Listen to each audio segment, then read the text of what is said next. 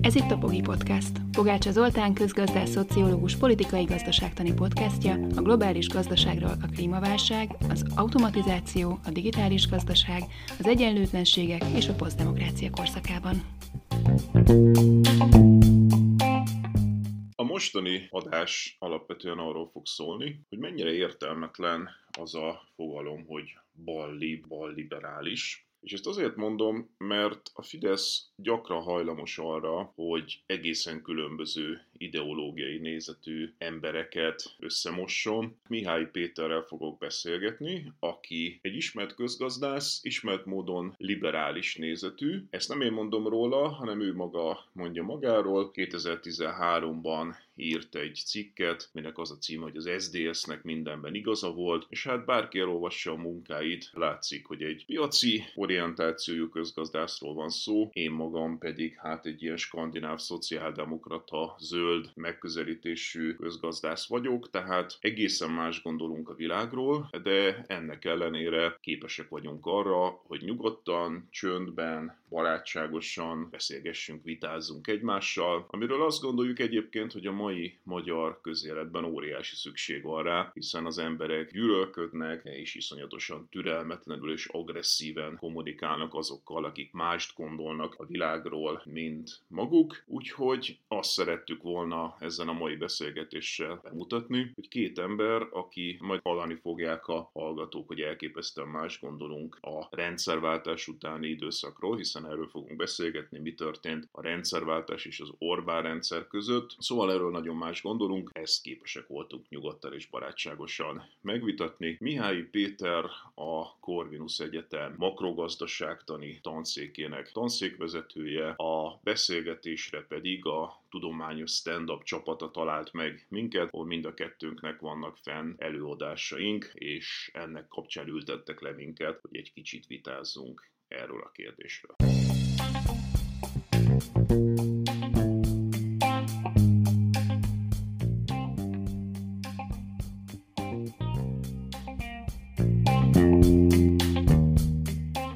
Köszöntöm Önöket a Tudományos Stand-Up stúdió beszélgetésén egy témában két nagyszerű előadóval. Vendégeink itt a stúdióban dr. Mihály Péter professzor, a TSU eltitkolt egészségügy előadója, és dr. Pogácsa Zoltán professzor, az unortodox gazdaságpolitika és a költségvetési deficit mitosz, valamint 2021 őszétől a kapitalizmus alternatívái előadásaink előadója. A két neves közgazdász számos dologban nem ért egyet. Mai témánk pedig mi a baj azzal a gazdasági és társadalmi rendszerrel, ami a rendszerváltás után kialakult, tehát miben nem értünk egyet, és 30 évet fogunk átbeszélgetni. Én azt gondolom, ismerve Zoltán munkásságát, szerepléseit, gondolatait, hogy a kettőnk közötti leglényegesebb különbség az, hogy én úgy gondolom, hogy összességében ez a rendszerváltás és ez a 30 év sikeres volt.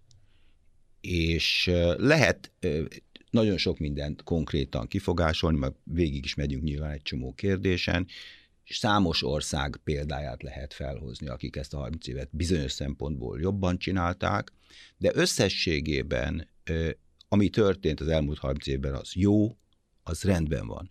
Na most én tudom, hogy nem csak, hogy Zoltán nem, nem így gondolja, hanem a magyar választók igen jelentős része nem így gondolja, és eléggé általánossá vált egy olyan felfogás, hogy ez az egész rendszerváltás úgy, ahogy van egy kudarc. És én megpróbálom majd kifejteni a beszélgetés során, hogy ennek van kétfajta interpretációja ennek a kudarc történetnek. Van egy radikális baloldali és egy radikális jobboldali álláspont, és ez a kettő meglehetős módon hasonlít egymásra. És hát ha szabad egy irodalmi idézettel kezdeni, a Hamlet elején mondja Hamlet, hogy Dánia börtön. És erre a barátja Rosenkrantz azt válaszolja, akkor az egész világ is az. És ugye a konkrét történetben, a hamleti történetben arról van szó, hogy az egy ö, központosított királyság, mint annak idején az országok túlnyomó többsége, ahol autokrata személyiségű emberek a hatalomba való beleszületés által kormányozták az országokat, és többnyire rosszul kormányozták. Voltak jó királyok, a magyar történelme is voltak jó királyok, de általában a dolog elég rosszul ment. És ez az, amire Rosenkrantz utal, hogy ha Dánia börtön, akkor az egész világ is az. Szóval, ha Magyarországon egy kapitalista rendszer van, már pedig van, ez olyan, mint a többi az egész világon. És a kapitalista rendszert, a piacgazdaságot leváltani valami jobbra, vagy valami másra, én azt hiszem, hogy nem lehet, és másút sem sikerül ez. Na és akkor el is elkezdtünk szerintem oda, hogy a vita miben van köztünk, mert hogy én abban egyetértek, hogy alapvetően kapitalizmust akartak az emberek a Kádár rendszer vége felé. Tehát, hogy én azokat a nézeteket vitatom, akik nagyon marginális ez ma Magyarországon, de vannak páran, akik azt gondolják, hogy nem akartak a, az emberek rendszerváltást, szerintem egyértelműen akartak, és az is egyértelmű, hogy kapitalizmust akartak, tehát azok a típusú, azok a típusú pártok, amelyek a kapitalizmust nem szerették, azok nem jutottak be az első parlamentbe, és azt gondolom, hogy azok szab, ez egy szabad választás volt, tehát hogy az, azokkal nem szoktam egyetérteni, akik azt gondolják, hogy a 90-es választás az valahogy manipulált lett volna, és amit tudom én, a munkások nem kapták meg, tehát ezek, ezek, ezek tipikusan ilyen szélső baloldali hangok, amikről én azt gondolom, hogy, hogy, hogy ezeknek nincs igazuk. Tehát akik bejutottak a 90-es parlamentbe, azok gyakorlatilag egytől egyik kapitalizmust akartak. A másik, ami pedig cél volt, az valami fajta felzárkózása a globális kapitalista világrendszer centrumához, ami Magyarországon az időtájt leginkább hát Ausztriában vagy Németországban de jelent meg, ezt testesítette meg, aztán később egy kicsit kinyílt a világ a magyarokkal, és akkor jobban megértették, hogy hol van fejlett kapitalizmus, de minden esetre valami fajta felzárkózás. Ez volt szerintem a két célja. És hát ugye azt látták, hogy ez a tervutasításos rendszer, ez nem hozza meg számukra a gazdasági kibontakozás lehetőségeit, folyamatosan szembesültek azzal, hogy a a hozzánk látogató nyugatiak, németek, osztrákok, azok e, elhúznak mellettünk, és sokkal gazdagabbak, és mit tudom én, a kelet, kelet-németország, nyugat-németország összehasonlítása például az egy elég világos jel volt, hogy, e, hogy ez a rendszer tartatatlan. Tehát kapitalizmust akartak, ez nem kérdés.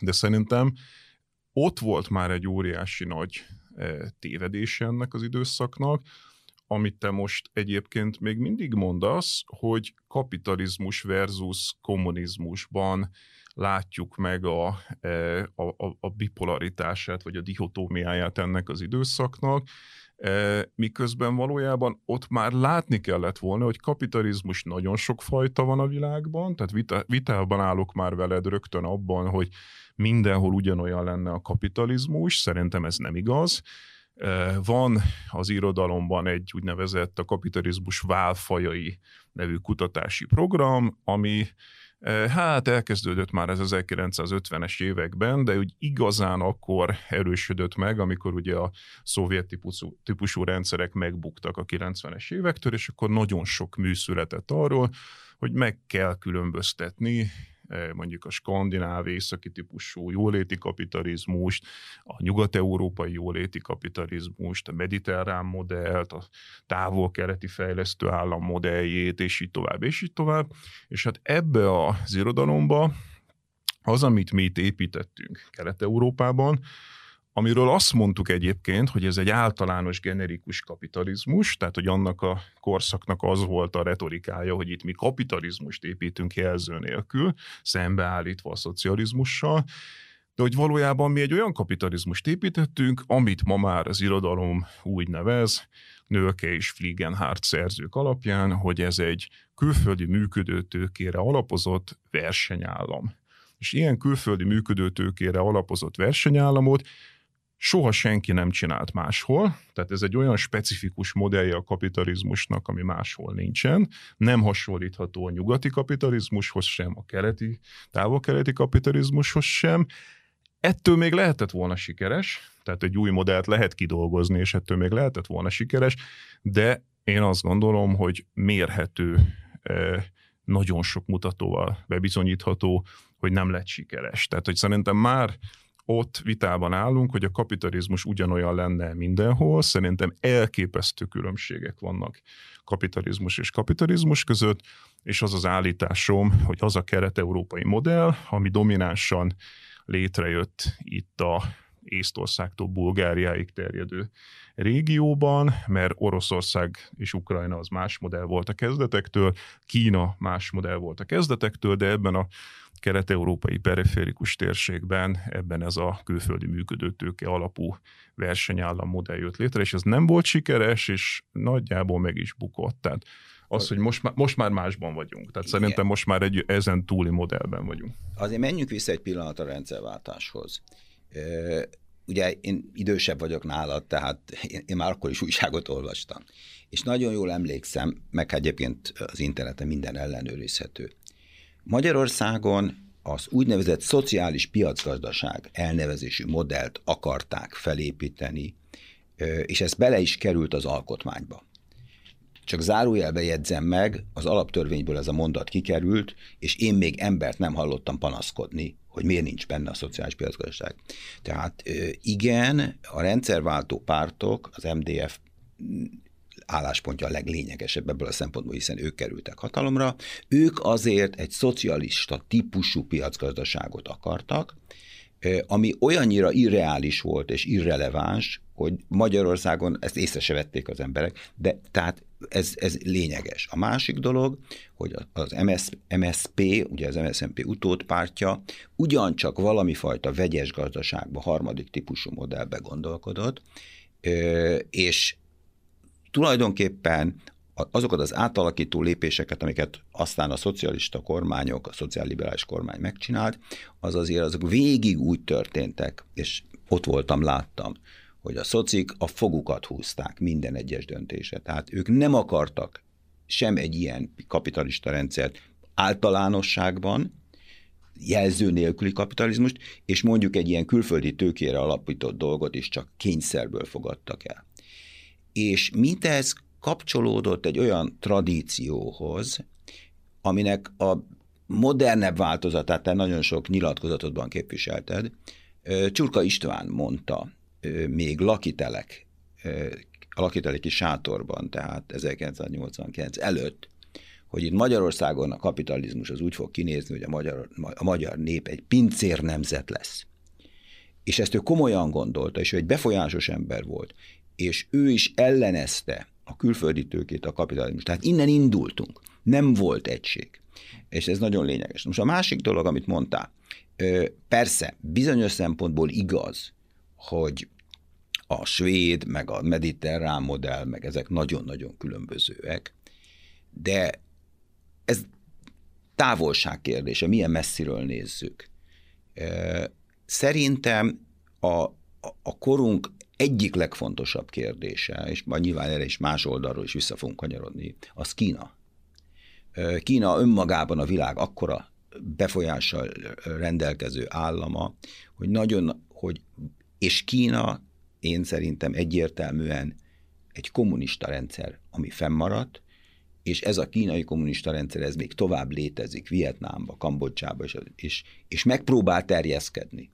Na most ehhez képest a kapitalista modell az ugye egy kömből, tömbből van faragva, és azok a különbségek, amelyek az adórendszerben, vagy a szociális jogokban, vagy a szakszervezetek helyzetében kétségtelenül vannak, ezek messziről nézve már nem olyan jelentősek. Tehát én er-, erre mondom azt, hogy egyfajta piaci kapitalizmus van, nem tagadva persze, hogy közelebbről nézve vannak különbségek, de hát persze mindig hozzátehetjük, és persze vannak választások, és az egyik ilyen kormány, olasz, izraeli, japán kormány, utána jön egy másik kormány, egy kicsit más csinál. Szóval én ezeket a különbségeket nem tartom lényegesnek. Jó, most nagyon sok mindent mondtál, és ez, ebben egy részében egyetértek, egy részében nem értek egyet. Hegyük sorba. Ugye az MDF az szerintem két táborból állt.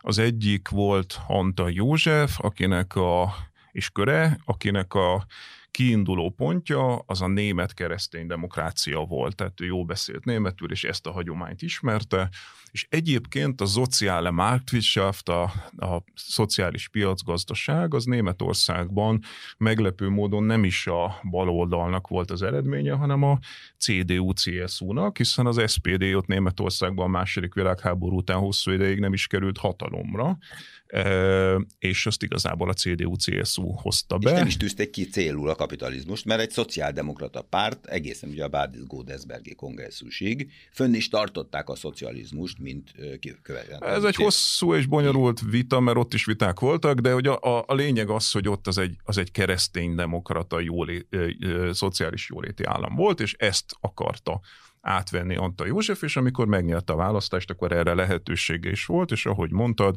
bele is írták az alkotmányba, benne volt, hogy Magyarország szociális piacgazdaság, és én azt gondolom, hogy ennek voltak egyébként megnyilvánulásai, csak egyet mondok neked, a szakszervezetek. Tehát az, hogy Magyarországon szakszervezeti választások voltak, azt az Antalék vezették be, azt nagyon komolyan vették. Például ugye mindenki emlékszik a taxis blokádra, amikor Antal József személyesen leült oda és tárgyalta szakszervezetekkel, ezt utána soha senki nem csinálta meg. Tehát nem csak a az Orbán Viktor vezette Fidesz ignorálja a szakszervezeteket, hanem hát ugye a bokros békesi féle MSP is ignorálta a szakszervezeteket, ami hát teljesen szokatlan egy baloldali, magát baloldalinak mondó pártól. Tehát, hogy én, és még sok minden más tudnék mondani, szerintem az Antalék komolyan gondolták ezt a német szociáldemokrácia dolgot. A másik oldal az valóban ez a csurkaféle hagyomány volt, ami meg sokkal inkább a két világháború közötti ilyen népnemzeti mozgalmaknak a hagyománya volt. Nekik közgazdasági programjuk nem nagyon volt, mint olyan, mert nem érdekelte őket ez tudományos értelemben, hanem hát volt egy ilyen irodalmi hagyományuk leginkább, és ezek az ilyen pincér nemzet, meg hasonló kifejezések ugye ebben a nyelvezetben fogalmazódtak meg, de hát valami olyasmit akartak ezzel mondani, hogy hazai tulajdon szeretnének e, valami ilyesmi. És ez két egymástól eltérő álláspont volt, más tartottak hangsúlyosnak. Az MSP az e, az leginkább ebben az időszakban szintén megosztott volt. Ugye volt az egyik ága, aki gyakorlatilag megkülönböztethetetlen volt az SDS-től, olyannyira, hogy utána gyakorlatilag egy része át is ült oda. Tehát, hogy mit tudom én, Békesi László, az gyakorlatilag simán lehetett volna az SDS-ben is. Az MSZP-sek nagy része így is gondolt rá, hogy ő tulajdonképpen egy kriptoliberális, aki a, az SDS-nek a programját valósít, akarja megvalósítani, és hát ugye idős korára gyakorlatilag ennek a körnek a, teljesen a részévé vált. Úgyhogy Bokros Lajos, aki hát ugye elméletileg e, szocialista pénzügyminiszter volt, de hát utána később ugye európai parlamenti képviselő lett egy olyan pártnak a nevében, ami a lengyel pisszel van egy, volt egy e, frakcióban, tehát hogy ott is kibújt a szög a zsákból hosszabb távon Bokros most semmi e, baloldali nem volt. E, és hát erre hosszan lehetne példákat mondani, tehát volt egy gyakorlatilag egy ilyen liberális konzervatív része az MSZP-nek, és ők egyáltalán nem álltak ellen semminek, tehát ők teljes szívvel csinálták ezt a külföldi működőtőke alapú versenyállamot. Privatizálták a cégeket és a bankokat. A másik része az MSZP-nek az valóban olyan volt, hogy, amit úgy fogalmaztál, hogy mintha a fogokat húznák, de hát ez meg egy erőtlen társaság volt. Tehát ezek leginkább a szakszervezeti vonal voltak, Szőlősiné, az a pedagógus szakszervezettől, vagy Nagy Sándor szakszervezeti vezér, de hát őket gyakorlatilag a Horn Gyula 5 perc alatt lenyomta. Kivéve, amikor nem. Tehát ugye vannak máig ható példák, ugye a Gyula bérlet, van egy ilyen kifejezés. Vannak Ugye, ezek, de ezek ez perifériális dolgok, Igen, tehát szimbolikus az... választási programok amik voltak. azóta is hatályban vannak. Hatályban vannak, de azért ezek a perifériája a magyar e, társadalmi gazdasági rendszernek. A lényege az Zoltán, az nem periféria.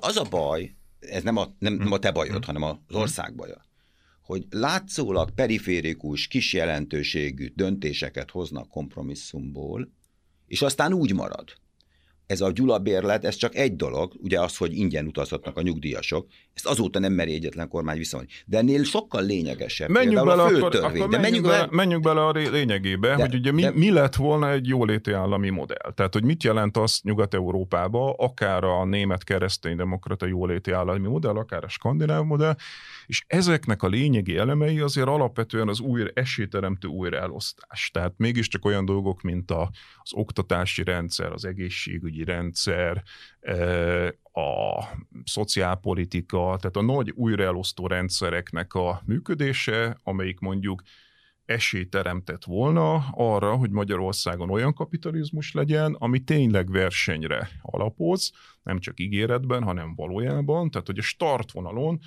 az embereknek lett volna esélye versenyezni. Mert én azt gondolom, hogy az a lényegi különbség a, a jóléti kapitalizmus és a nem jóléti kapitalizmus között, és utána Kínára majd külön kitérünk, mert ez egy egészen külön kérdés, de hogy a jóléti és a nem jóléti kapitalizmus között az a különbség, hogy a nem jóléti kapitalizmus az azt képzeli, hogy a kezdetektől mindenki egyenlő eséllyel versenyez. És ezért nem kell semmit tenni. A jóléti kapitalizmus az pedig tisztában van azzal, hogy a társadalomnak van egy struktúráltsága, ahol bizonyos emberek versenyképesek, mert beleszületnek egy olyan helyzetbe, ahol ők már versenyképesek, vagyont örököltek, tudást örököltek, kapcsolati tőkét mhm. örököltek, a nagy része a társadalomnak meg nem ilyen, és ezért az államnak feladata van, hogy ezt, ezt az esélyteremtést, ami alapján majd versenyképes lesz mindenki, ezt megtegye. Ez a kettő között a különbség. Most, hogyha ezt a big picture-t nézzük, akkor ebből a szempontból a magyar szakszervezeteket Horn Gyula lesöpörte. A vicces az az, hogy még az MSZP-n belül is él egyébként egy ilyen mítosz Horn Gyulával kapcsolatban, hogy ő valami fantasztikus baloldali hős lett volna, mert olyan kevés hősük van, de Horn Gyula gyakorlatilag kicsinálta a baloldaliságot Magyarországon. Csak egy példát mondok, tönkretette a szakszervezeteket. Tehát amikor például a postabankot úgy akartak istafírozni, hogy a magyar szakszervezetekkel eh, vetetett meg postabank részvényeket az államon keresztül, ami egy óriási korrupciós botrányba fulladt, aminek az eredményeképpen ugye voltak Magyarországon, és ezt is az Antarék hozták létre, eh, szakszervezeti önkormányzatok, tehát a a nyugdíjat és az egészségügyet, ezt az önkormányzatok, szakszervezeti önkormányzatok működtették. És ezeket a Hongyula gyakorlatilag tönkretette a korrupcióval, majd a Fidesz megszüntette. De hát mondjuk... Ez is egy nagyon izgalmas kérdés, és ebben, ebben hadd reagáljak rá, mert amikor én helyettes államtitkár voltam, akkor hivatalból ott ültem, mind az egészségbiztosítási, mind a nyugdíjbiztosítási önkormányzat ülésein. És hát azt kell mondanom, hogy elképesztő csalódás volt, hogy ezek a szervezetek hogy működnek mind a két szervezet teljesen önérdekűen működött, és mind a két szervezet, de főként az egészségügyben. A nyugdíjban kevésbé volt probléma, mert a nyugdíj az egy egyszerű dolog, megvannak a nevek, hogy kik a nyugdíjasok, megvan egy papírra, hogy kinek mennyit kell fizetni, és azt át kell utalni, erről szól a nyugdíj. Az egészségügyen is sokkal bonyolultabb, mert ugye minden embernek másra van szüksége, és nincsenek papírokra előre fölírva, hogy Mihály Péternek egy fokhúzás kell majd márciusban. Spóroljunk meg egy csomó időt, Péter, én ezt elfogadom neked. Tehát te ültél ott, én nem ültem ott, egész biztos, hogy igazad van. Csak az a helyzet, hogy ezzel a logikával minden magyar demokratikus intézményrendszer baromi rosszul működik. Nem, nem, nem, nem, nem. időt kell adni ezeknek az intézményeknek arra, hogy ezek csináljanak hibákat, eh, kövessenek el akár gaztetteket is, de hogy egy idővel Ebben neked igazad van. De itt van egy döntő kérdés, és e- erre ez is jó példa, de sok más is. Hogy ugye nyilvánvalóan van egy államszervezet, van egy állami érdek a hadseregtől, a rendőrségi, külpolitikáig nyilván ez, erre szükség van. De szükség van, és ebben egyetértünk, valamifajta relatív autonómiára. Persze. Na most mind a két, főként az egészségbiztosításnál az látszott, hogy ezek a szervezetek egyfelől autonómiát követeltek, másfelől meg állami garanciát. Uh-huh. Tehát azt mondták, hogy mi költünk, aztán majd, ha hiány lesz, akkor az állam adja Még oda egyszer, a pénzt. Péter, tehát, hogy biztos, hogy rosszul működtek, biztos még azt is elfogadom neked, hogy rossz emberek voltak az élén, sok baj lehetett velük, de hogy ezeket a rendszereket más országokban tudták jól működtetni, Igen. Magyarországon is tudták volna, hogyha hagyják kifutni. De nem hagyták kifutni, és mondok egy másik példát neked, maga a szakszervezeti megállapodások. Tehát ugye olyan Nyugat-Európában, hogy egy baloldali párt ne kössön megállapodást a szakszervezetekkel, az elképzelhetetlen. A szakszervezetek a szociáldemokrata pártoknak ugyanúgy a lábai, mint ahogy a jobboldali eh, pártoknak az egyházak. Tehát amikor Magyarországon felháborodnak azon, hogy a Fidesz miért futtatja az egyházakat, akkor nem értik a nyugati demokráciát, mert minden nyugat-európai országban így van. A pandantja hiányzik Magyarországon, mert elidegenítették a szakszervezeteket a szocialisták, nem egy óriási hibájuk volt, mert ezek lettek volna a, a, a, a gyalogvitézeik. A, a, a... Ebben sok igazság van. Na most és hát ugye ma megkérdezel egy szakszervezeti vezetőt, semmilyen párthoz. Tehát ez, a, ez egy iszonyatos fura magyar illúzió, hogy a szakszervezetek pártfüggetlenek, nyugaton nem ilyenek. E, és, és de nem is ez a nagy probléma, hanem ugye azok az újraelosztó rendszerek, az oktatás, az egészségügy, amikről beszéltem, az esélyteremtő rendszerek, ezeket a rendszereket a Hont kormány kivéreztette, e, Érdekes módon az első Orbán kormány egy kicsit többet költött rájuk, tehát ez egy ilyen megmagyarázhatatlan része a magyar rendszerváltásnak, hogy a 98 és 2002 közötti Orbán kormány, amiben egyébként, ha jól emlékszem, Pálinkás János volt. József. József volt az oktatási eh, miniszter, ott egyébként egy kicsit többet költöttek, majd utána az utána következő Megyesi, hát az még úgy stagnál, de az rövid volt, de a Gyurcsány időszakban gyakorlatilag mindenki lett véreztetve, az oktatás, az egészségügy, minden, és ennek az eredményeképpen van egy 2007-2010 közötti adatfelvételre épülő nemzetközi összehasonlítás, amit az Eurofound csinált, ez egy ilyen EU-s kutatási intézet,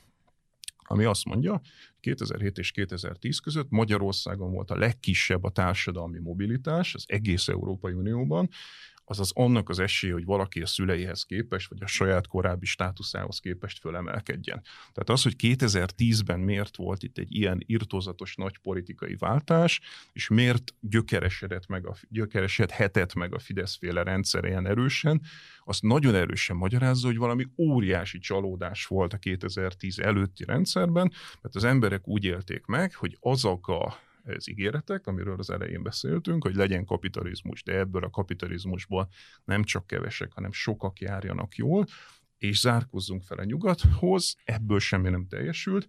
Egy nagyon szűk gazdasági elit meggazdagodhatott Magyarországon, egyébként pedig az emberek többsége ezt gazdasági értelemben egy csalódásként élte meg ezt a rendszert, és nekem meggyőződésem, hogy ez azért volt, mert nem volt valódi jóléti állam Magyarországon, az Antal még csinált volna, de ugye nagyon hamar meghalt, a szocialisták erre képtelenek voltak, a szocialisták leginkább abban voltak érdekeltek, hogy a saját múltjuktól távolodjanak el. Tehát te akkor még fiatal voltál, de emlékezhetsz arra, hogy ex-MSZMP-s politikusnak lenni, az bizonyos értelemben ciki volt. Uh-huh. Ezek a politikusok el akartak távolodni az ex-MSZMP-s múltjuktól, és azt akarták bizonygatni, hogy ők már bizony jók, és hát ugye szerencséjükre, idézőjelben. Abban az időszakban a nyugati szociáldemokráciában is volt egy ilyen harmadik utas vonulat, Giddens, meg Schröder, meg ezek, és ők szépen belehelyezkedtek ebbe a vonulatba, és azt mondták, hogy hát mi tulajdonképpen liberálisok vagyunk, igaz, hogy szocialista címszó alatt futunk, de olyan nagyon nem különbözünk mi a liberálisoktól, és ezért alakulhatott ki az Magyarországon máig hatóan, hogy itt két blokk van, van a úgynevezett szociálliberális oldal, ami hát egy totál értelmetlenség, tehát Nyugat-Európában azt mondani, hogy szociálliberális, vagy balliberális, ez a vegetáriánus szték esete. Tehát ahhoz, hogy a, az FTP és az SDP az egy blokkba tartozna, hát ezzel kiröhögik az embert Németországba. És a másik blokk meg ugye ez a hát magát nemzetinek nevező, mit tudom én, micsoda. E, tehát ez, ez ettől jött létre, hogy gyakorlatilag az, a baloldalnak, az MSZP-nek nem volt érdemi baloldali profilja, hanem Magyarországon két elit csoport versengése következett be, egy liberális, meg egy, hát most fogadjuk el egy pillanatra, hogy nemzeti, vagy jobboldali, vagy nem tudom micsoda, hogy gyakorlatilag visszaállt a 20. század Magyarországon, ahol mindig is az volt a helyzet, hogy volt egy liberális blokk, meg egy nemzeti blokk, és hát a baloldaliságot, ez megint egy hosszú történet, de a baloldaliakat végig gyakorlatilag maguk is rengeteget tettek, hogy tönkretegyék magukat, lásd például tanácsköztársaság, de hát a 30-as években nagyon nyírták őket, a, a holokausztal rengeteg embert megöltek, a második világháború után a kommunisták kiszorítottak rengeteg embert, 56-ban is rosszul járt, az, és gyakorlatilag nem volt érdemi baloldal. Magyarországon. Szerintem ez a sztori. E, részben ez a sztori, tehát nem azt mondom, hogy ez, ez a narratíva nem áll meg, de azért nagyon lényeges elemek hiányoznak belőle. Hát ugye az egyik nagyon lényeges dolog, ami a mobilitásra vonatkozó megjegyzésedet illeti, az emberek a szegénységre, a mély szegénységre vonatkozó részeket illeti. Itt ugye van egy elég sajátos kelet-európai, de Magyarországon is elég hangsúlyos probléma, ez a cigánykérdés. És ezt 1989-ben is már sokan mondták, hogy ez az alapkérdés. Ez Kemény István és mások, ezt teljesen világosan tudták, és ettől a politikai elit mint a tűztől úgy félt, és nem volt hajlandó a szavazókra való hivatkozásra bármit csinálni. Megint hadd mondj, hivatkozzak személyes példára. Én kétszer próbáltam a szociálliberális koalíció idején beindítani egy roma egészségügyi programot, egy szimbolikus egy milliárd forintos összeggel, hogy ezt vállalják a kormány, a szociálliberális koalíció. És nem vállalták. És azt mondták, hogy ezt a mi szavazóink nem fogadják el és e- nem egy milliárdot kellett volna természetesen erre költeni, ez csak egy egészségügyi ö, ö, szimbolikus program lett volna, és ez sem ment. És ebben a tekintetben ö, szörnyű dolgok történtek, elsősorban a jobb oldal felelős ezért, de a bal oldal is a gyávaságával és, és a számokban pedig ez tökröződik vissza, hiszen a, közben a roma népesség az ország 8-10 százaléka lett, ez nem azonos azzal a két világháború között, amikor egy elenyésző kisebbség volt, és ez, ez visszajön a statisztikákban. De hogy mondjak valamit erre a roma kérdésre. Tehát ugye Magyarországon azt szokták mondani a romákra, hogy majdnem minden roma szegény, de, de a, a legtöbb szegény nem roma. Ez Tehát, is igaz. Van egy átfedés a kettő Ez között. A, az alsó két jövedelmi tizedben van a romák többsége, de azok, akik az alsó két jövedelmi tizedben vannak, azoknak a többsége viszont nem roma. Tehát, hogy van egy, van egy fura dolog, de az tényes való, hogy a magyar társadalom nagy részében a szegénység, a mély szegénység, az underclass és a roma a szinonima. És a mobilitás uh, hiánya leginkább itt Na itt ez, ebben van a vita köztünk. Tehát én azt gondolom, hogy a mobilitás hiánya az nem az alsó két jövedelmi tizedre jellemző Magyarországon, hanem az alsó hét jövedelmi tizedre. Tehát akinek igazából volt mobilitása Magyarországon, azon belül is egy szűk elit csoportnak a legnagyobb, ami alapvetően még az első jövedelmi tizednek is csak egy töredéke, de aki valami fajta mobilitást megélhetett itt az elmúlt évtizedekben, az körülbelül a felső két-három jövedelmi tized. Ők azok, akik közel kerültek valami fajta európai életszínvonalhoz. Az alsó hét jövedelmi tized az olyan messzire van tőle, tehát konkrét számokat mondok, a 70. alulról a 70. század jövedelmi század Magyarországon, az nagyjából úgy él, mint a 30. jövedelmi század Európában. Tehát az egész Európai Uniót vesszük, amiben már benne van Kelet-Európa, benne van szegényedő Dél-Európa, annak a 30 eh, tehát a százból a 30. Mhm. Eh, jövedelmi századánál van a magyar 70. Tehát gyakorlatilag a magyarok 70%-a a szegény. És ez így volt 2010-ben is, és ma is így van, semmit nem javult a helyzet. Tehát gyakorlatilag annál a mobilitási problémával küzdik az alsó 70 százalék. Esélyük nincsen, mert olyan helyen laknak, ahol az iskolák nem jók, ahol az egészségügyi rendszer nem jó, egy nagy része még fizikai elérhetőséggel is problémái van, nincs közösségi közlekedés, szociálpolitika, stb. Tehát ha lett volna egy baloldal Magyarországon, és abban kétségtelenül igazad van, hogy a, a, a szocialisták mindig megijedtek az újraelosztástól, pont azért, amit mondasz, mert azt gondolták, hogy az újraelosztás az azt jelenteni, hogy roma egészségpolitikát kéne csinálni, vagy roma oktatáspolitikát, vagy roma bármi. Mint ahogy kellene. Mint ahogy szerintem nem kellene. Szerintem ezeknek az embereknek semmi másra nincsen szükségük, mint arra, mint mindenki másnak jó oktatásra, jó egészségügyre, mindenhol az országban. Ha ebben az országban, és ugye itt volt az óriási tévedés, szerintem például a Magyar Bálintnak, iskolaügy.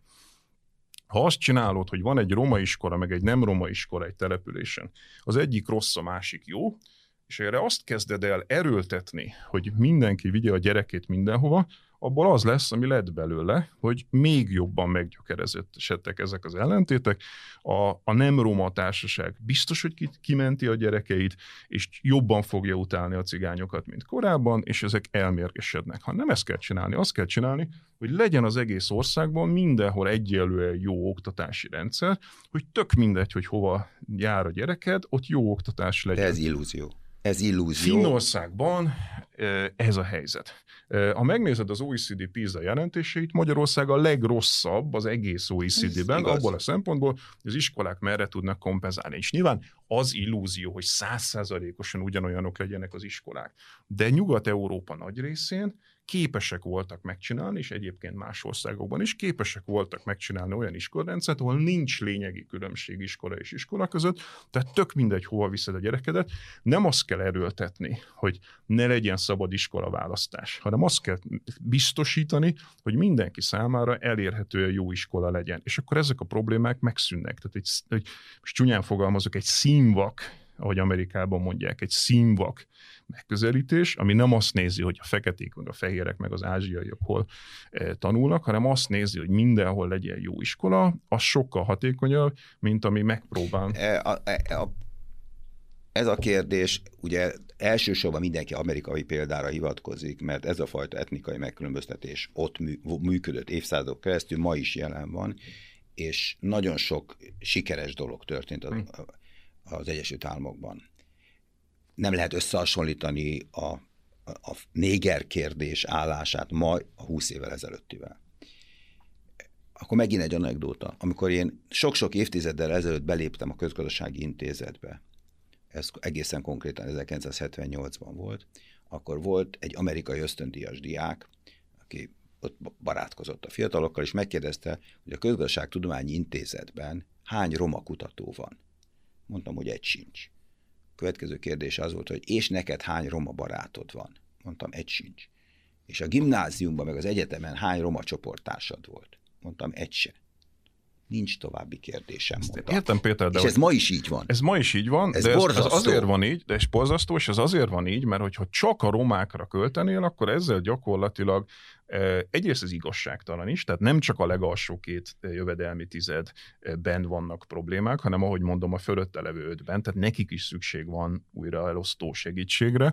Másrészt pedig, hogyha ez egy sokkal bővebb esélyteremtés, és ennek részei a romák is, akkor itt egy olyan országban élünk, ahol egyébként mindenki megkapja a lehetőséget, a romák is többet. Jó, de ez a, az ha csak a romáknak ad specifikusan segítséget, akkor szembeállítod az egyébként segítségre szorul szoruló nem roma lakosságot a roma lakossággal, és ez egyébként is megtörtént. Tehát miközben a szocialisták, mint a tűztől féltek ettől a kérdéstől, de hát ugye segít akkor is kell adnod, mert egyébként meg éjjel halnak ezek az emberek. És így is megtörtént, mert így is azt, hang, azt szajkozza a magyar társadalom nagy része, hogy ott állnak segítségért, segélyél a romák, nem akarnak dolgozni. Tehát ezek a toposzok amúgy is megszülettek, anélkül, hogy érdemi segítséget kaptak volna, csak a magyarok nagy része meg van róla győződve, hogy ezek az emberek megkapták a segítséget, miközben nem kapták kapták meg a segítséget, ennyi erővel akár meg is kaphatták volna. Nem itt volt a törésvonal. A törésvonal ott volt, hogy magát, az érdemi újraelosztást nem akarták ezeknek az elit csoportok, nem akarták ezeknek az embereknek megadni.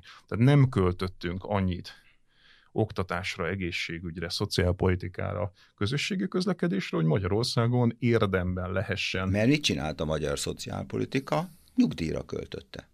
Mert a nyugdíjasok szavaznak, a nyugdíjasoknak a véleménye fontos, ez a nyugdíjas bérlet is ebbe a kategóriába hmm. tartozik az anekdota szintjén. Ha megnézzük a, a százalékos arányokat, akkor nyugdíjra sokkal többet költünk, mint nyugat-európai ez igaz, ez igaz, de hogy ez csak az arányaiban igaz, amit mondasz. Tehát ugye erre szoktam mondani a Ferge Zsuzsa, szerintem jogosan, hogy ez egy perverz újraelosztás, hogy gyakorlatilag az, a, csak a szoci, magyar szociopolitika szinte csak nyugdíjból áll. Mm, igen. E, de ugye ezen belül is igazságtalanságok vannak, mert vannak elképesztően magas nyugdíjak, meg vannak olyan nyugdíjak, amikből nyomorognak az emberek, és nem is kevés ilyen van.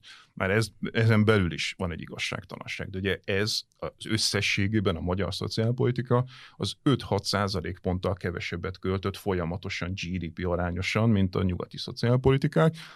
De itt jönnek be ugye azok, hogy a rendszerváltáskor azt mondja Kornai János, hogy itt egy koraszülött jóléti állam van, ami egy totális abszurditás, tehát ugye két szempontból is, egyik az, hogy nem volt igaz, tehát hogy már számszerűen sem volt igaz, amit ugye e, Tomka Miklós e, szociálpolitikai történész bemutatott, hogy egyszerűen az adatok szerint sem volt igaz, a magyar újraelosztás ezekben a rendszerekben sokkal kevesebb volt, a másik pedig, amit ugye Ferges is hangsúlyozott, hogy maga a feltevés is, vagy a felvetés is értelmetlen, hogy koraszülött jó. Egy jólételem nem tud koraszülött lenni. Tehát ugye ez nem úgy van, hogy e, majd meggazdagodunk, és utána csinálunk jóléti államot, hanem jóléti államot csinálunk, és ettől meggazdagodunk. Ezt azért ez nehéz elfogadni. Nehéz, nem, nehéz. Akkor mondd meg nekem, hogy mitől lett volna a magyar társadalom alsó hét jövedelmi tizede számára biztosítva az oktatás, az egészséges élet, mert nekik erre saját forrásaik nem voltak. Tehát ezeket az embereket hogyan lehetett volna mondjuk nemzetközileg versenyképessé tenni, vagy akár csak az országon belül versenyképessé tenni, mert saját megtakarításaik nem voltak. Tehát én csak azt tudom elképzelni, hogy újraelosztásból megadni nekik azt a kezdő anyagi tőkét, kapcsolati tőkét, intellektuális Ez lehetetlen. Tőkét. Ezek a felzárkózási folyamatok iszonyatosan lassúak. Mindenütt. A világon nagyon kevés sikeresen felgyálkozó ország van, Magyarország sem az, és itt most hadd hozzak be egy új dimenzióját a problémának, ez pedig az, hogy Magyarország egy félperiférikus helyen van a világban, és ez történelmileg van így. Több száz éve így van, és ez egy hátrány. Tehát akkor, amikor a világkereskedelem központja a földközi tenger vidéke volt, a Magyarország akkor sem ott volt. Hm. Amikor az Atlanti óceánnál volt a világközpontja, akkor sem ott volt. Abban a periódusban, amikor Magyarországon a szocialista rendszer működött abban a 40 évben, abban az időben már a Szovjetunió a legnagyobb piac, Kína iszonyatosan rosszul működött. Tehát olyan haverajaink voltak, hogy leegyszerűsítve fogalmazzak, akik nem fejlődtek, és ezekkel kellett volna nekünk menni. És ez ma is így van. Ez, de igen, ez mindig az, Péter, de ez nem egy fátum. Tehát azért mosolygok magammal valami, ugyanezt szoktam hallani a szélső baloldali barátaimtól, hogy van egy világrendszer, annak mi a perifériáján, félperifériáján vagyunk, és ez valami fátumszerű, innen nem lehet kitörni. De hát azt gondolom, hogy ez nem így van. Tehát, ugye hát, rengeteg, kinek sikerül? Rengeteg példát lehet arra mondani, hogy országok ebből kitörtek. Tehát ugye kezdjük azzal, hogy amikor a kapitalizmus megszületett, eh, akkor a centrum nagyjából úgy Flandria volt, és ehhez például felzárkózott Nagy-Británia. Utána hosszú időn keresztül Nagy-Británia volt. Van egy pár példa, nem Ehhez felzárkózott az Egyesült Államok, ami egy totális periféria volt. Felzárkóztak a skandináv államok felzárkozott Németország. Németország a 19. század elején egy félperiféria, jográr félperifériá volt. Bismarck alatt felzárkoztak, ahogy a skandinávok is. Utána felzárkoztak mondjuk az utóbbi 30-40 évben Írország, ami egy csontszegény országból lett gazdag, ott van Izrael, ami gyakorlatilag a semmiből kellett gyakorlatilag ezt a gazdaságot újra alapítani szinte, akkor ott van Szingapur, Tajvan, Dél-Korea, Japán, ezek mind periférikus országok voltak. Eh, először Japán a Meiji restauráció után, de mondjuk az utóbbi fél eh, második világháború után Korea csontszegény ország volt. Tehát Észak-Korea fejlette volt, mint Dél-Korea. Tajvan. Igen, de vannak jó példák, ez nem kérdéses. Kína, Igen. ami az elmúlt 45 évnek, hát a 70-es években Kínában éhínség volt. Igen. És innen jutottak el oda, ahova. Tehát, hogy rengeteg példát tudok mondani, kisebb, nagyobb országok, európai, nem európai, iszonyatosan sok példa van, az egyetértek, hogy a, a világrendszerben a főszabály az az, hogy aki gazdag volt, gazdag marad, aki szegény volt, szegény marad. Általában a kapitalizmusban ez a, ez a főszabály. És azok az országok, amikre hivatkozol, általában nagyobb egyenlőtlenséget mutatnak, mint ma Magyarország. Ó nem, ó nem. Hát nem, nem, nem hát, hát a, a leg, Koreától, a leg, az ázsiai országokban. A, leg, a legegyértelműbb közös nevezője ezeknek az országoknak, hogy elképesztő sokat fektettek az emberi tőkébe, a, a, a humán tőkébe. Tehát nincs olyan felzárkózás, amelyik ne arra alapozódott volna, és, és tök mindegy, hogy ebből a szempontból a skandináv szociáldemokrata jóléti modell, vagy mondjuk a Dél-Korea, ami mondjuk egy jobboldali diktatúra volt, Szingapur mm. szintén, az mind a mai napig, amire a Matócsi szokott hivatkozni, ezek egészen széles skálán vannak abból a szempontból, hogy hol vannak politikailag, de ugye az Acemoglu Robinson könyv, amit nagyon sokan olvastak, az arról szól, hogy teríteni, az egyetlen modellje van a sikernek, teríteni az erőforrásokat. Ugye azt mondja Acsemoglu és Robinson, hogy minden olyan modell megbukik, ami extraktív, ahol egy szűk elit magához húzza az erőforrásokat, és csak azok a modellek siker, és, és, és ez a bukás ez lehet olyan, hogy Szaudarábia, ami egy teokrácia, Nigéria, ami elméletileg egy demokrácia, de nem működik, pedig rengeteg olajuk lenne, Venezuela, ami elméletileg valami bolivári szocialista borzalom, de hogy gyakorlatilag szintén magához vont az. Tehát nagyon különböző országok nem működnek, az bennük a közös, hogy extraktívek, egy elit magához vonzza az erőforrásokat. Ez igaz, de... Amik működnek, csak az utolsó félmondat, amik működnek, azok meg megint egészen különbözőek, de azok meg terítik az erőforrásokat. Nem, nem, nem. hát mondjuk Kína a leglényegesebb példa. Hát Kínában sokkal nagyobb egyenlőtlenségek vannak, mint Magyarországon. Ez igaz, ez igaz, de sokkal közben, nagyobbak a különbségek. A, az igaz, de közben olyan társadalmi mobilitás van, mint amit soha előtte még nem láttak, és olyan humán ez, erőforrás, ez... olyan humán, és akkor szerintem érdemes egy picit Kínáról beszélni, mert, mert azzal se értek egyet, hogy Kínában kommunizmus lett volna, nem hogy azzal, amit most mondasz, hogy most kommunizmus van, de szerintem már a Mao alatt sem volt ott kommunizmus, tehát én azon az állásponton vagyok, amit a Tamás Gáspár Miklós leírt az utolsó könyvében, az antitézisben, hogy hát alapvetően az a formája, ami létezett a e, szovjet maoista modell, ezek, e, ezek nem voltak kommunizmusok, ezek kapitalizmusok voltak, ezek államkapitalizmusok voltak, egész egyszerűen azért, mert, és szerintem itt Marx az irányadó, Marx azt mondja, nem a piac a lényegi elem, piac magántulajdon nem ezek a lényegi elemei, hanem a lényegi elem az az, hogy kontrollálják-e a munkások a saját termelőeszközeiket, és e, e, el vannak-e idegenedve attól, vagy másnak termelnek. És ebből a szempontból se a szovjet típusú rendszer, se a kínai maoista rendszer nem hozott létre alternatívát, itt államkapitalizmusokról beszélünk, és ezért volt képes Kína átcsúszni szépen lassan Deng Xiaoping alatt,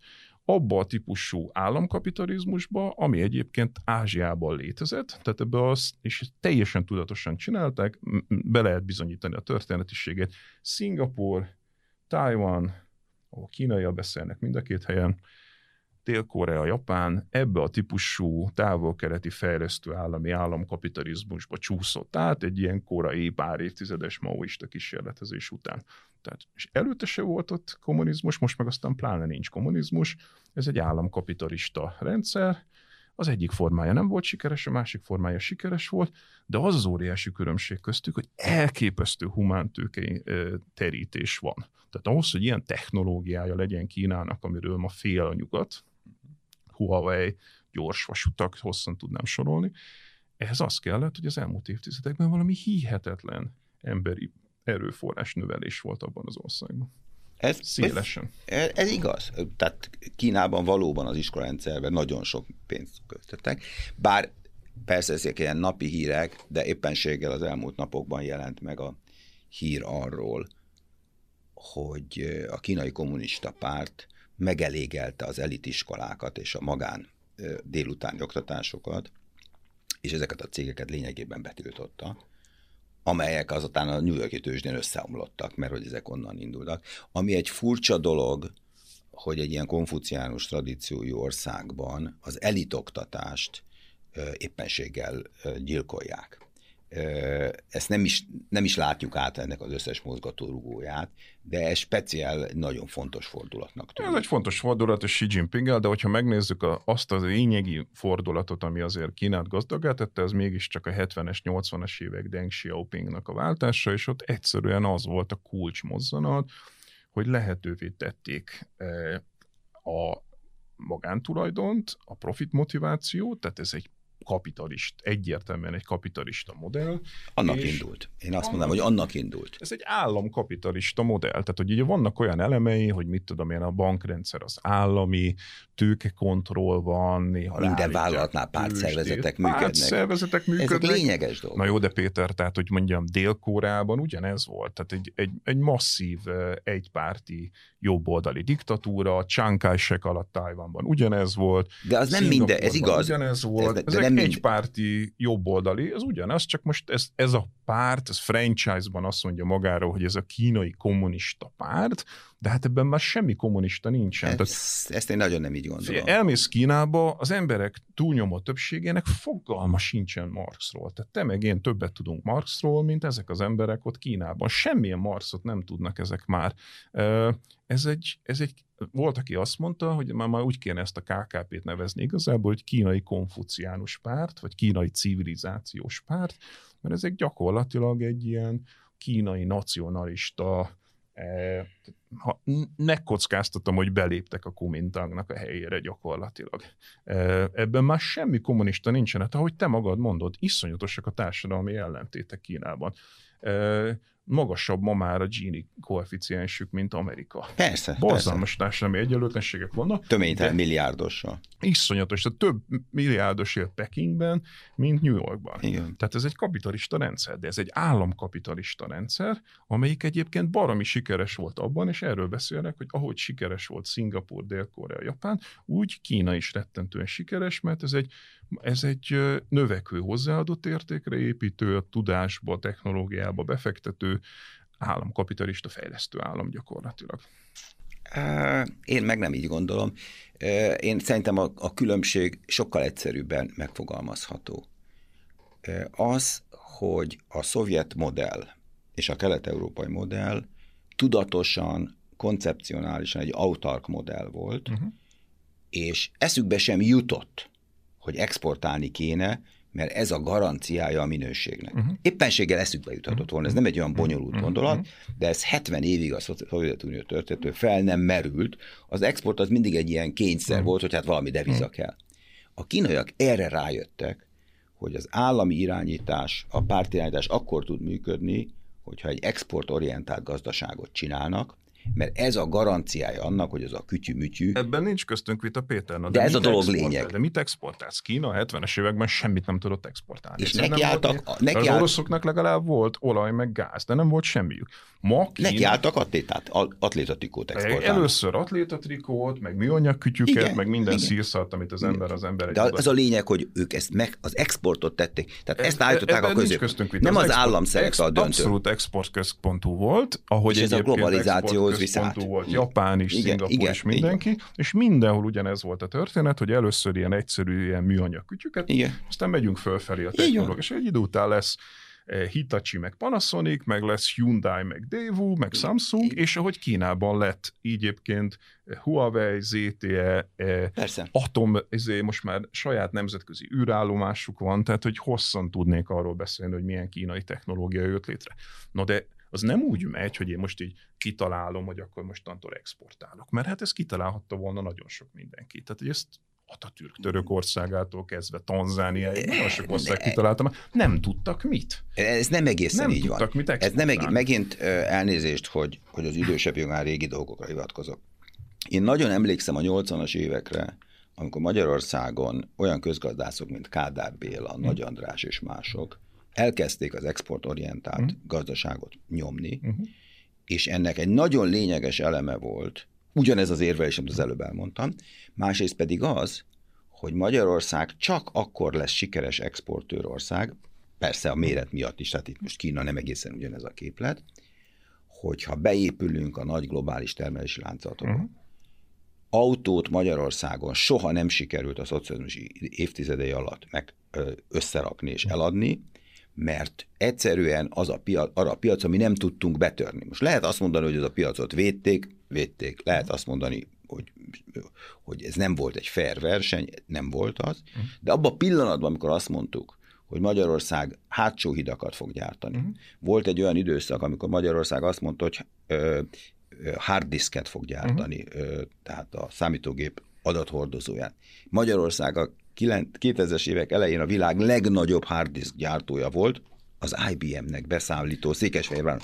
Tehát ez egy intellektuális dolog volt, és ez az, ami Magyarországot elindította, szerintem, hogy visszakanyarodjunk a beszélgetésünk elejére. Na és egy sikeres pályán. Ez iszonyatosan jó, hogy ide visszakanyarodtunk, tehát nagyon szerencsés kódolatot vett ez a beszélgetés, mert akkor ugye össze lehet hasonlítani a kelet-európai modellt, aminek valóban Magyarország volt az úttörője, mondjuk ezzel a távol-keleti modellel. És az a kettő között a különbség, hogy hát Ugyan távol-keleten voltak olyan országok, amelyek kezdetben a mű, külföldi működő tőkére alapoztak, mert őszintén szóval ez is kevés volt, tehát alapvetően Szingapúr esetében lehet ezt elmondani, hogy a első évtizedekben, de Lee Kuan Yew elnök nagyon hamar, nagyon tudatosan levált erről, és gyakorlatilag a 60-as évek végétől tudatosan rámentek arra, hogy saját cégeik legyenek, de az összes többi az első pillanattól kezdve. Tehát a japánok saját cégek, a, ki, a koreaiak saját cégek, a tajvaniak saját cégek, és egy idő után a kínaiak is saját cégek, tehát ők egész biztosak voltak abban, hogy ők nem beszállítói akarnak lenni mondjuk a Nokia-nak, hanem vagy az Alcatelnek, hanem ők Huawei-eket és ZTE-eket akarnak csinálni, ahogy a japánok is korábban. Tehát ott nagyon tudatosan ez a saját cégre rámenés, és nem pedig a globális láncokba való beilleszkedés.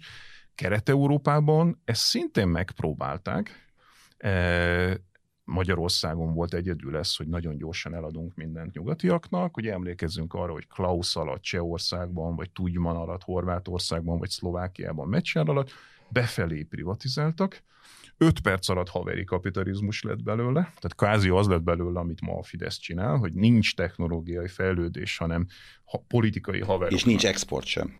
És nincs érdemi export, hanem, hanem, hanem haveroknak ki, kiosztogatjuk a Igen. cégeket, és akkor amikor ezek bedőltek ebben a térségben, akkor mindenki a magyar utat kezdte el követni, hogy akkor adjuk el az Audiknak, a Volkswageneknek, hát leginkább az autóipar és elektronika. És ebből az lett, ahol ma vagyunk, hogy egy alacsony hozzáadott értékű beszállítói vagyunk, leginkább német, nyugat-európai láncoknak, ahol a magyar szlovák emberek abból élnek, hogy összeszerelik az autókat, de a technológiát azt Németországba hozzák létre, és ez az, amire aztán ugye Orbán Viktor sikeresen azt mondta, hogy hát ez német gyarmatosítás, német gazdasági kolonizáció, és ez fogékony volt a magyar emberek. Jó, ez a pincér nemzet. Pincér nemzet, csak egy kicsit szofisztikáltabban, más, vagy igen. más nyelvezetben megfogalmazva, és ez a magyar emberekkel rezonált, mert ők is azt érezték, hogy ők nem állítanak elő magas hozzáadott értékű tudást, ezek a gazdaságok, ezek alacsony hozzáadott értékű beszállítói.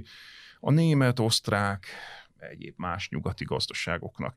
És hát ugye, ha megnézzük az adatokat, hogy ugye azt mondtad, hogy fél periféria voltunk, és az is maradtunk, ez igaz, de ennek nem kellett volna így lennie. Tehát az alatt a 30 év alatt, ami a rendszerváltás óta eltelt, akkor Kína, most egy kicsit túlzok, de azt mondanám, hogy 30 évvel mögöttünk volt. Tehát 1990-ben kínaiak idejöttek Magyarországra, nem hmm. nagyon jöttek, vagy magyarok elmentek oda, joggal gondoltuk azt, hogy ők 30 évvel mögöttünk vannak.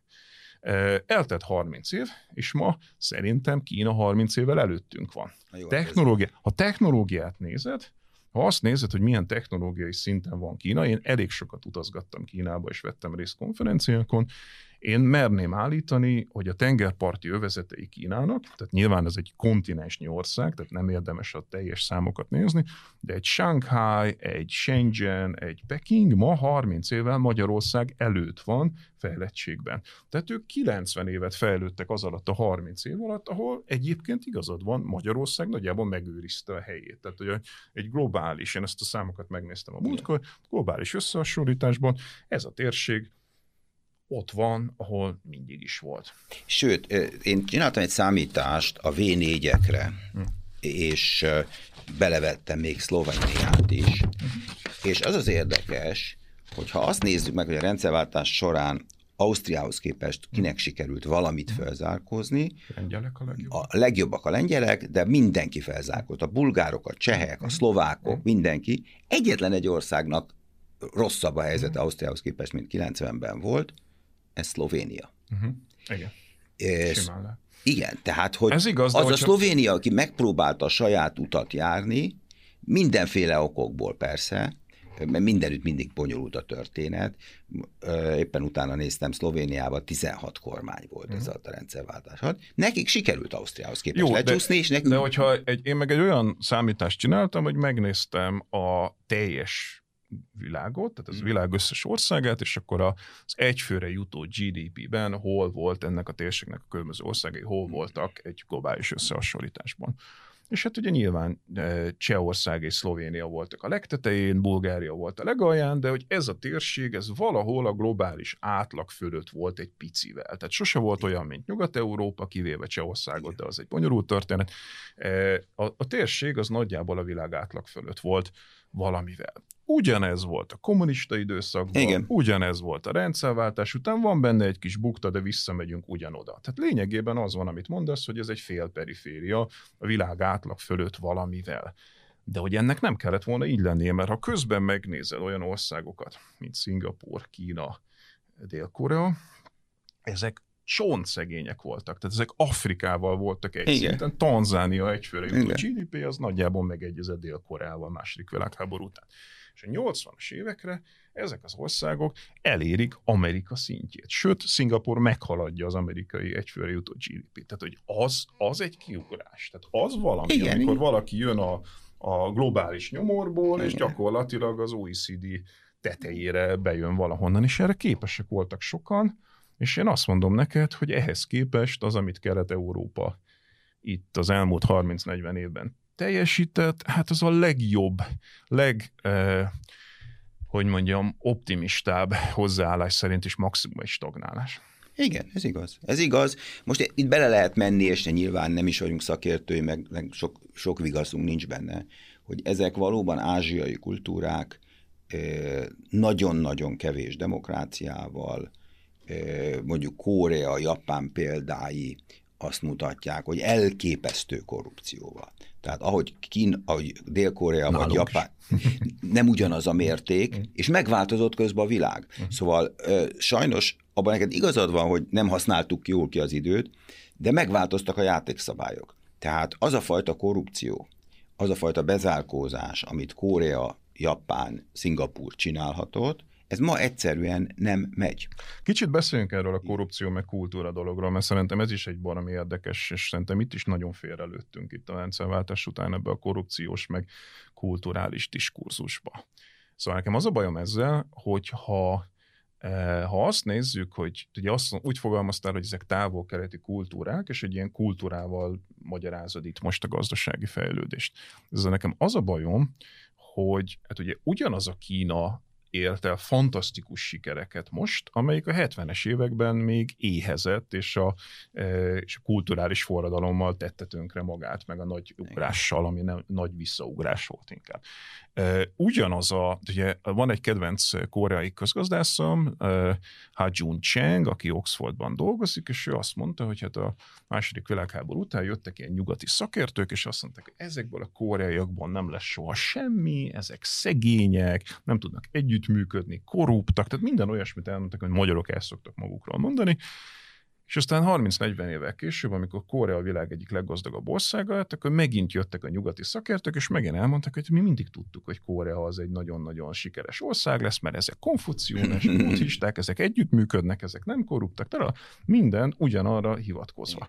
És ő azt mondta, hogy ezek a kulturista magyarázatok, ezek nem működnek, iszonyatosan meg, intézmények vannak, intézmények tudnak motiválni vagy demotiválni, és nagyon meg tud változni egy társadalom, akár a kínai társadalom is, siker, sikeresen tudták dinamizálni azt a kínai társadalmat, ami le volt nyomva. Itt egyszerre nagyon sok tényező van, tehát valóban a kultúra mellett van intézmény, annak mm. intézmények. Van egyéni politikai teljesítmény, mm. Li Kuan Yew, Deng Xiaoping, mm. vagy ez a mostani Xi elnök. Mm vagy Orbán Viktor, uh-huh. és tehát szóval itt nagyon nehéz szétszálazni a uh-huh. dolgot, mert ezek mind egyszerre uh-huh. vannak, uh-huh. és kétségtelenül vannak jó példák, és, és jó lenne a jó uh-huh. példákat követni, de hát most Magyarországról beszélve, éppenséggel már hosszú idő óta egy olyan politikai vezetése van az országnak, amelyik nem a jó példákat követi, vagy csak a szlógerek szintjén Na jó, követi. de ez, ezt a típusú kulturalista magyarázatot én azért nem szeretem, amikor ugye liberális oldalról használják ezt, mert ez gyakorlatilag megerősíti azt a típusú kulturalizmust, amit a jobb oldal csinál. Tehát, hogyha ha nem tartjuk elfogadhatónak azt, amikor Orbán Viktor kiáll és azt mondja, hogy mi vagyunk a legtehetségesebb nemzet a világon, megvédtük Európát, a magyarok, nem is tudom reprodukálni ezt, de ugye mindig ilyeneket, hogy milyen szuperek igen. vagyunk, ami hát ugye mosolyog az ember, mert hát nyilván ez egy ilyen önszuggesztió a legjobb esetben, de hogy ezt megerő, tehát ahelyett, hogy ezt dekonstruálnánk, és azt mondanánk, hogy ez nem így működik, hogy a gényeinkben van, és attól, mert nem tudom hány olimpiai érmet nyerünk, mivel azt akarjuk bizonygatni a világnak, hogy egyébként nekünk sokkal fejlettebbnek kéne lennünk, mint amilyenek vagyunk, hiszen, hiszen ennyi olimpiai. 6 vagy 7 akkor tessék fejletnek lenni, akkor ne olimpián tessék jónak lenni, hanem az országon tessék fejlet, tessék megmutatni ezt a fejlettséget. Tehát, hogyha ezt dekonstruáljuk és ezt megmosolyogjuk, akkor nem lehet azt mondani, amit mondjuk Csepeli György szokott mondani, hogy hát ez az ország, ez egy velünk élő feudalizmus, itt soha nem fog semmi megváltozni, itt mindenki kádárista, meg mixáti, meg nem tudom micsoda, mert ha ezt a diskurzust nyomjuk, akkor ezzel gyakorlatilag megerősítjük azt csak reciprokban, amit az Orbán mond, hogy hát az egyik oldal az azt mondja, hogy a magyarok azok képtelenek demokráciára, képtelenek kapitalizmusra, az Orbán Viktor meg azt mondja, hogy a magyarok mindenben a legjobbak, ez ugyanannak a két oldala. Igen. Szerintem azt nem szabad mondani, hanem azt kell mondani, hogy ilyen nincsen, nincs kulturális determinizmus, nincs ilyen, hogy hosszú távú kultúra. Az 1956-ban élő magyar emberek egészen más emberek voltak, mint akik ma élnek. Hát itt, itt, itt, itt, itt rendszerváltás óta kicserélődött ez az ország nem ugyanazok az emberek élnek ma Magyarországon, hát ez egy, az egy sokkal kultúráltabb ország volt. A magas kultúrát fogyasztó társadalom volt. A, a, az oktatási, a humán tőkénk a 80-as években a világviszonylatban sokkal felzárkózottabb volt, mint van ma. Majd leamortizálódott humán tőkénk van. És így csomó ilyen példát tudnék mondani. Más társadalom ez, mint volt. És ezek a típusú kulturalizmusok, ezek azt feltételezik, hogy itt ilyen akár több évszázados kontinuitások léteznek emberi kultúrákban, és ezek determinálnák a gazdasági rendszereket. De hát rengeteg példát tudunk arra, arra mondani, hogy megváltozik a motivációs kontextus, megváltoznak az intézmények, és hirtelen felszabadulnak olyan energiák. Ezzel én csak egy kiegészítéssel ért, tudok egyetérteni, de szerintem ebben egyet fogunk érteni, hogy sokféle dolognak kell, sokféle csillagnak kell kedvező állást mutatni.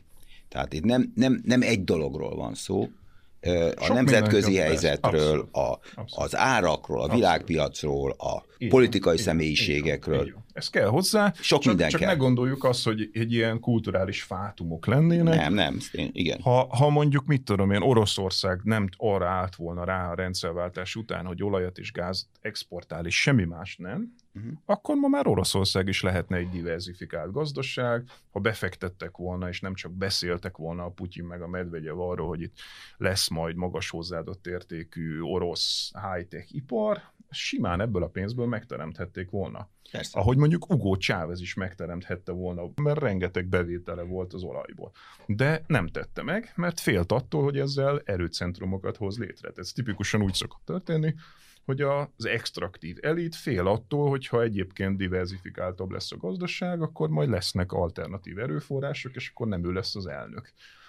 És ezért nem tették meg ezek. Tehát és ma Magyarországon ugyanezt látom. Tehát Magyarországon sok szempontból más rendszer van 2010 után, de nem lettünk egy magas hozzáadott értékű, exportképes, saj, már úgy értem, hogy a saját cégeink, tehát nem, nem váltottuk ki a multikat.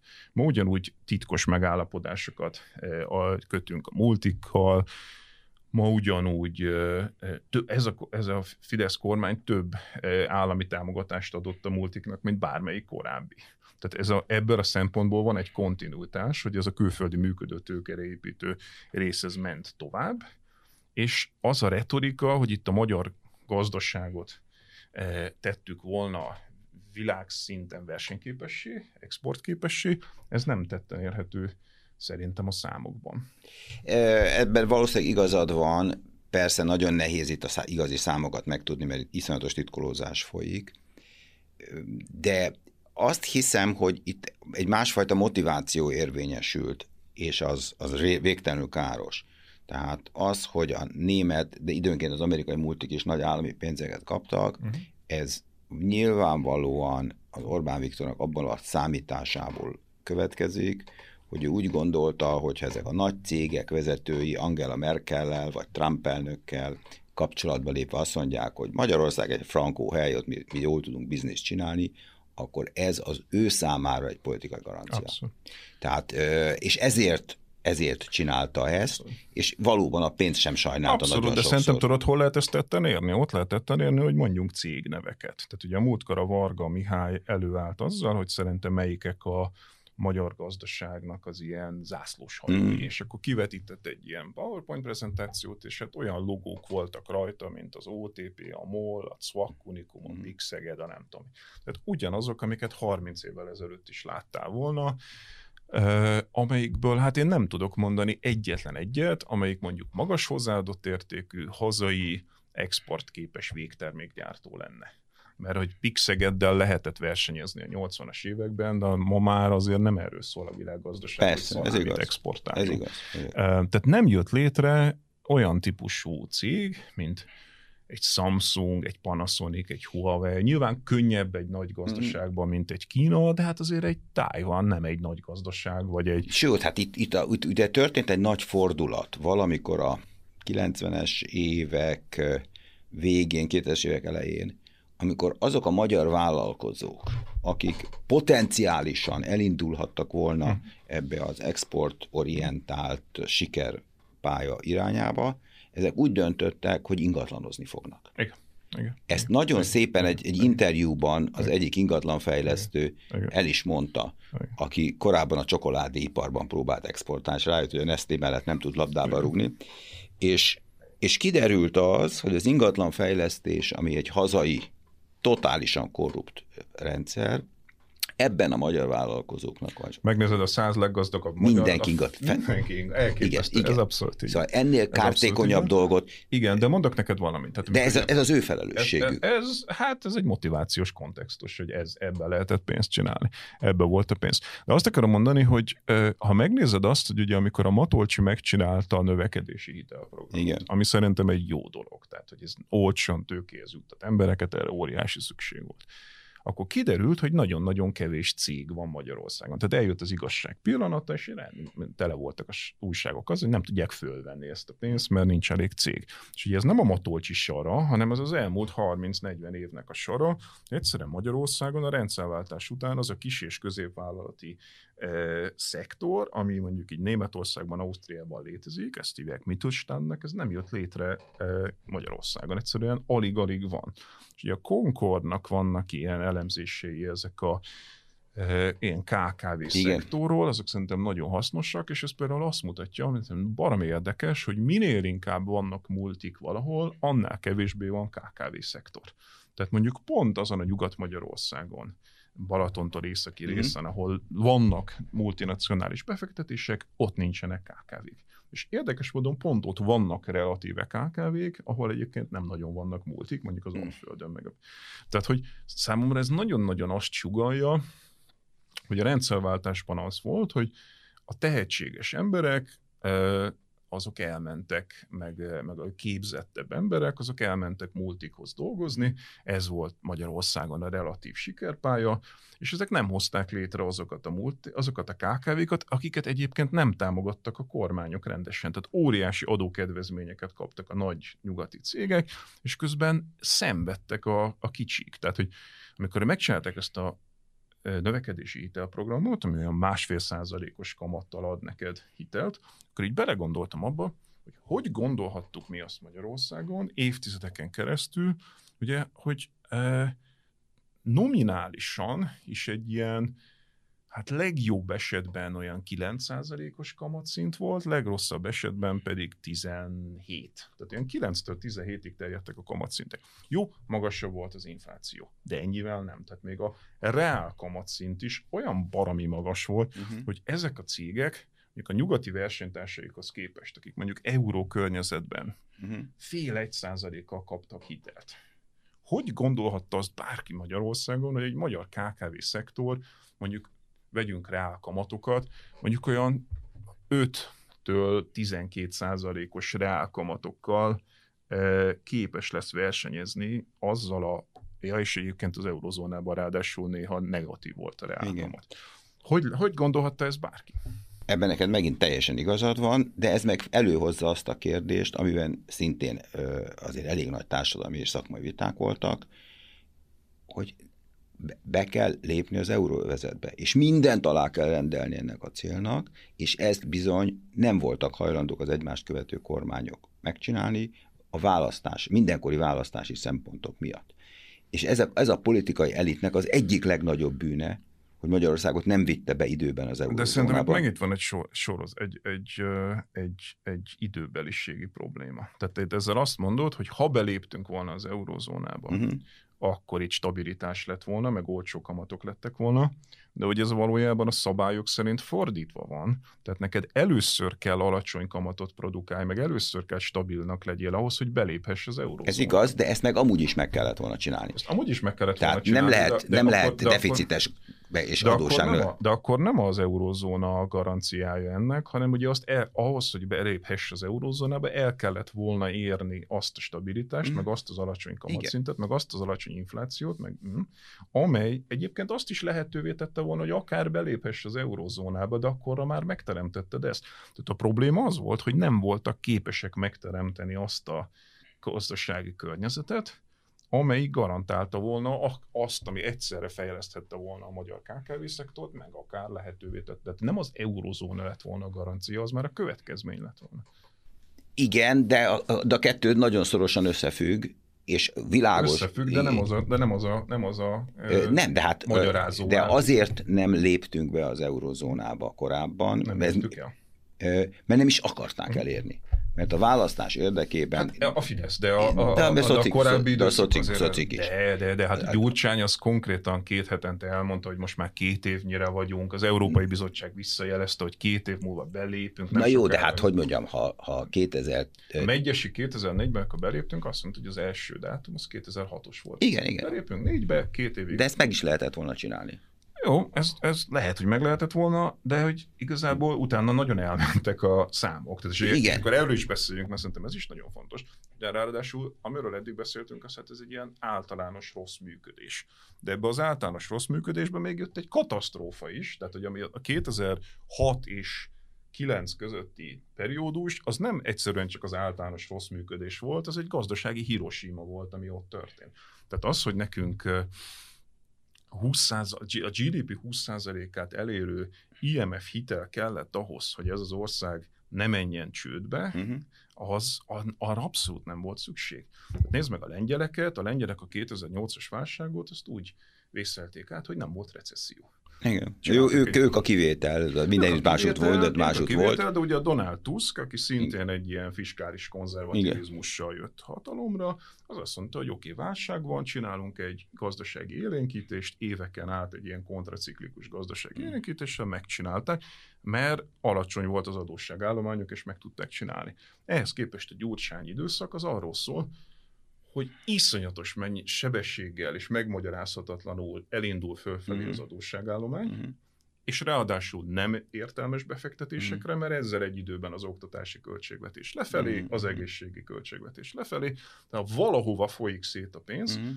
brutál gyorsan megy föl az adósságállomány, és mikor jön a válság, ugye mm-hmm. az, amit a király Júlia szokott mondani, hogy minket csak az oldalszele hmm. ér el a hmm. tornádónak, hát telibe kapott minket a tornádó, mert tök joggal azt mondták a befektetők, hogy hát itt egy ország, ami három-négy éve még egészen elfogadható szinten volt, alatta voltunk a Maastrichti mm. kritériumoknak, most meg brutál magas, és majdnem csődbe vitt minket. És ráadásul ezzel egy időben ugye még kiengedte a gyurcsány a devizahitelezést is, ami meg arról szólt, hogy mivel először túlköltekezett. Utána megpróbálta behúzni a kéziféket, Jézus Mária mit csináltunk, utána csinált egy megszorítást, és ő maga mondta, hogy nem fog fájni, hmm. ezzel egy időben kiengedte a devizahitelezést, ami legalább olyan felelőtlen volt.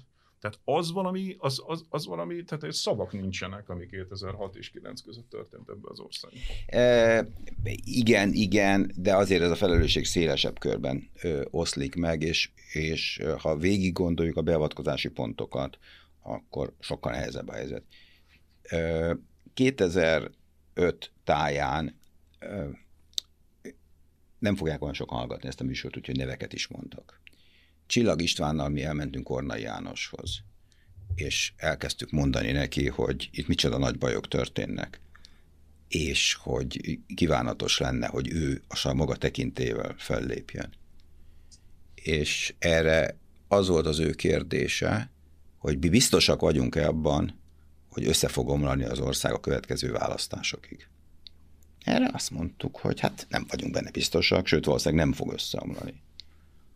Akkor nem baj, akkor legyen deficit, minden legyen, mert minden pénzt megér, csak hogy Orbán Viktor ne kerüljön hatalomra. Ezt mondta Korna. Ezt mondta Korna János. Nem is került hatalomra 2006-ban. Ja, Istenem. É, szóval, uh-huh. tehát azért nagyon széles körben megoszlik a felelősség. Ezt Tehát a... azt akarod mondani, hogy Korna Jánosnak óriási felelősség hát, van abban, hogy ez az időszak lép. Nem, ez, ez egy ez egy általános gondolkodás volt abban. Én tudom, én tudom. Az Orbán Viktortól való fóbia, ezt ami... én értem, de hogy, de hogy ez az óriási probléma. Tehát egy Kornai Igen. János Igen. kaliberű embernek, aki mégiscsak egy világ tekintély, neki nem abban kellene gondolkodni, hogy magyar belpolitika alapján szó hozzá szakmai kérdésekhez. Neki ott akkor azt kellett volna mondani, hogy emberek, itt nagy baj van, megy el az. Igen, ezt erre akartuk őt rávenni. Erre akartuk Igen. rávenni. Igen. És, Na de ez az ország így működik, igen, tehát a szakmaiságot mindig Na, várjál, ez a, ennek az jó, elitnek a két igen, oldala, igen, ez mindig igen, fölülírja a politikai... Így van, így van. És a másik dolog, ugye a devizahitelezés kérdése. Hmm. E, ott voltuk, láttuk, minden nap olvastuk a újságokban. A forint olyan stabilan állt 250-en, mint Katiba a gyerek, ahogy ezt szokták mondani. Teljesen racionális volt, hogy emberek azt feltételezik, uh-huh. hogy ez így, így is marad. Így van, így van. És a Nemzeti Bank, az a Nemzeti Bank akkori vezetése, miközben sok hibát követett el, azt nem mondhatta, hogy emberek. Mi lesz, ha összeomlik a forint? De közben mondta. Tehát, hogyha elolvasod, nem a, ha, ha elolvasod a király Júliának a könyvét, ő ott alátámasztja dokumentumokkal, hogy bizony a Nemzeti Bank az rendszeresen mondta és figyelmeztette nem csak direktben a kormányt, hogy ezt nem szabad csinálni, hanem publikusan elérhető cikkekben, De, minden, e... nagyon, folyamatosan figyelmeztetett, hogy ezt nem szabadna csinálni. Tehát a jegybank ezt csinálta, abban én neked teljesen igazat adok, hogy az, a hétköznapi emberek teljesen logikusan gondolkodtak. Igen. Nekik azt mondták, hogy itt két év múlva euróban kapják Akkor fel kell venni. Baromi magas volt a forint kamat, tök racionális volt. Így van. Tehát az... És ehhez képest a lengyeleknél, ahol a forint, ahol az lotyi euró árzam ingadozott, ott az emberek óvatosak voltak. Abszolút. Tehát akkor kinek van felelőssége? Annak a Gyurcsány Ferencnek van felelőssége. Neki óriási felelőssége. A legnagyobb felelősség, aki tudatosan ráengedte ezt a, erre az országra a devizahitelezést, mert egyébként kénytelen volt megszorításokat csinálni, mert egyébként pedig kiengedte korábban a költségvetést. Igen, de akkor itt, itt, itt azért már mindenféle jogi problémák is vannak. Nem lehetett volna megtiltani a devizahitelezést legális eszközökkel abban az időszakban. Tehát, Ez nem így van. Ezt a király Júliáik ezerszer leírták, tehát hogy a, a, a, a pénzügyi felügyelet egy millió dolgot csinálhat ilyen. De nem volt, jog, nem volt rá jogosítványa. Konkrétan uh, akkor nem volt. neki, tehát hogy ez, ez akarat kérdése, ez nem szabadott volna így elmenni, de a devizahitelezés csak egy probléma volt, a másik probléma azok az elképesztő költségvetési deficitek, majd a megszorítás, egy, nem ezt kellett volna és közben ugye mindenből vették ki a, a pénz, az érdemi újraelosztó rendszereket, meg alulfinanszírozták, tehát folyamatosan csökkent az oktatás egészségügy, tehát ez egy, ez, ezzel az ország, és akkor utána még az összödi beszél mindent, tehát hogy sódor sodródtunk a katasztrófa Igen. felé, és a magyar úgynevezett baloldal, ugye a bal és tehát az, a liberális párt hmm. megszűnt, a, a szocialista párt meg elvesztett több mint egy millió szavazót, majdnem másfél millió Igen. szavazót. Tehát, hogy ez, az, az, az az időszak, az még a, a rendszerváltás egészéhez képest is egy drámai a rossz így időszak van, volt. Így van, így van, egyetértünk. Ja, és akkor ugye elérkezünk 2010-hez, tehát ugye szépen Igen. megmagyarázza, hogy akkor itt ugye nagy baj van, valami magyarázatot kell adni, és akkor jön Orbán Viktor.